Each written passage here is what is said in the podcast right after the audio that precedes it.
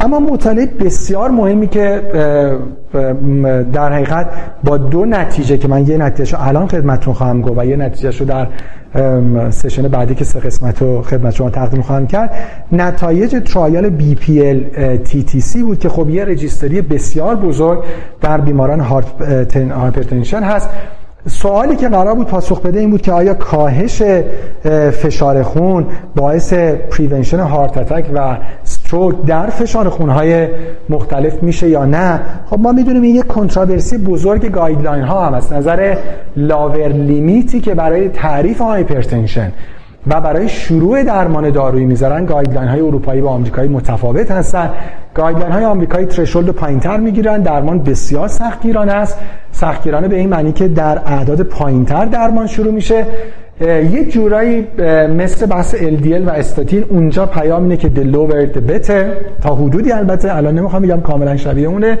در guideline های اروپایی اینجوری نیست و اصلا اونجا limit می‌ذارن. و میگن فشار بیمار از یه حدی پایینتر نمیاریم. خب این trial BPLTTC trial که عملا بزرگترین و most detailed study ه که برای پاسخ این سوال طراحی شده خب می‌بینیم که از 48 trial عملا یه meta-analysis بوده که 300 بیش از 348 هزار بیمار انرول شدن.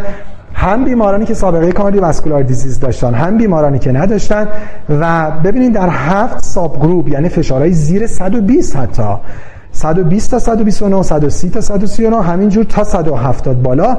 و نکته ای که هست این که در همه این ساب گروپ ها بدون نگاه به اینکه خوب دقت کنیم بیمار کاردیوواسکولار دیزیز داشته باشه یا نداشته باشه و بدون نگاه به اینکه در چه subgroup ی باشه هر 5 میلیمتر جیوه کاهش systolic blood pressure major cardiovascular event رو 10 درصد stroke رو 13 درصد ischemic heart disease 7 درصد heart failure 14 درصد و death from cardiovascular disease رو 5 درصد کاهش داده. Neither the presence of cardiovascular disease nor the level of blood pressure at study entry modified the effect of treatment.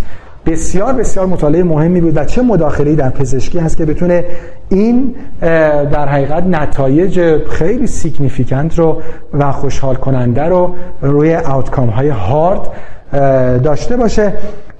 کسایی که در حقیقت trial رو طراحی کرده بودن توصیه نهاییشون خب این بوده که ما وقتی می‌خوایم درمان بکنیم عملا اینکه فقط نگاه کنیم به عدد baseline نگاه خوبی نیست اینکه فقط نگاه کنیم به اینکه بیمار سابقه cardiovascular disease داشته یا نه این هم نگاه خوبی نیست. نگاه ما باید به آینده باشه.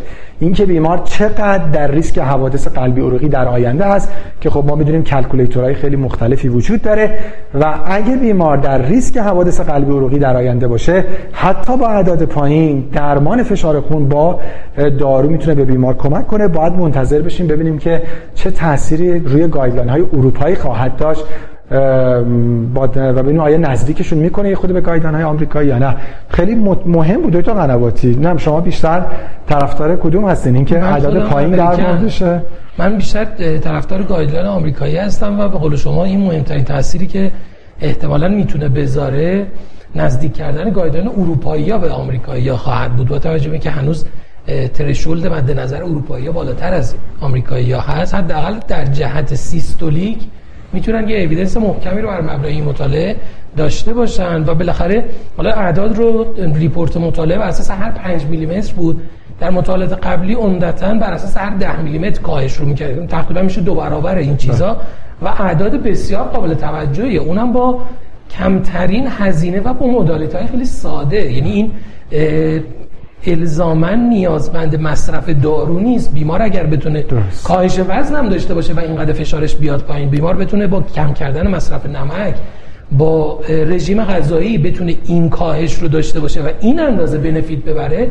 شاید یه پیشرفت خیلی بزرگی در درمان فشار خون خواهد بودیم بله خیلی ممنون. در خدمت شما هستم برای مطالعه از شما. این مطالعه من شاید اگه به عنوان علاقه مطرح کنم بیشتر از همه به همین مطالعه که دکتر گفتن علاقه داشتم از این بابت که خب مدالیته های کم هزینه و کم دردسری که بتونن باعث کاهش ریسک حوادث قلبی عروقی بشن خیلی زیاد نیستن.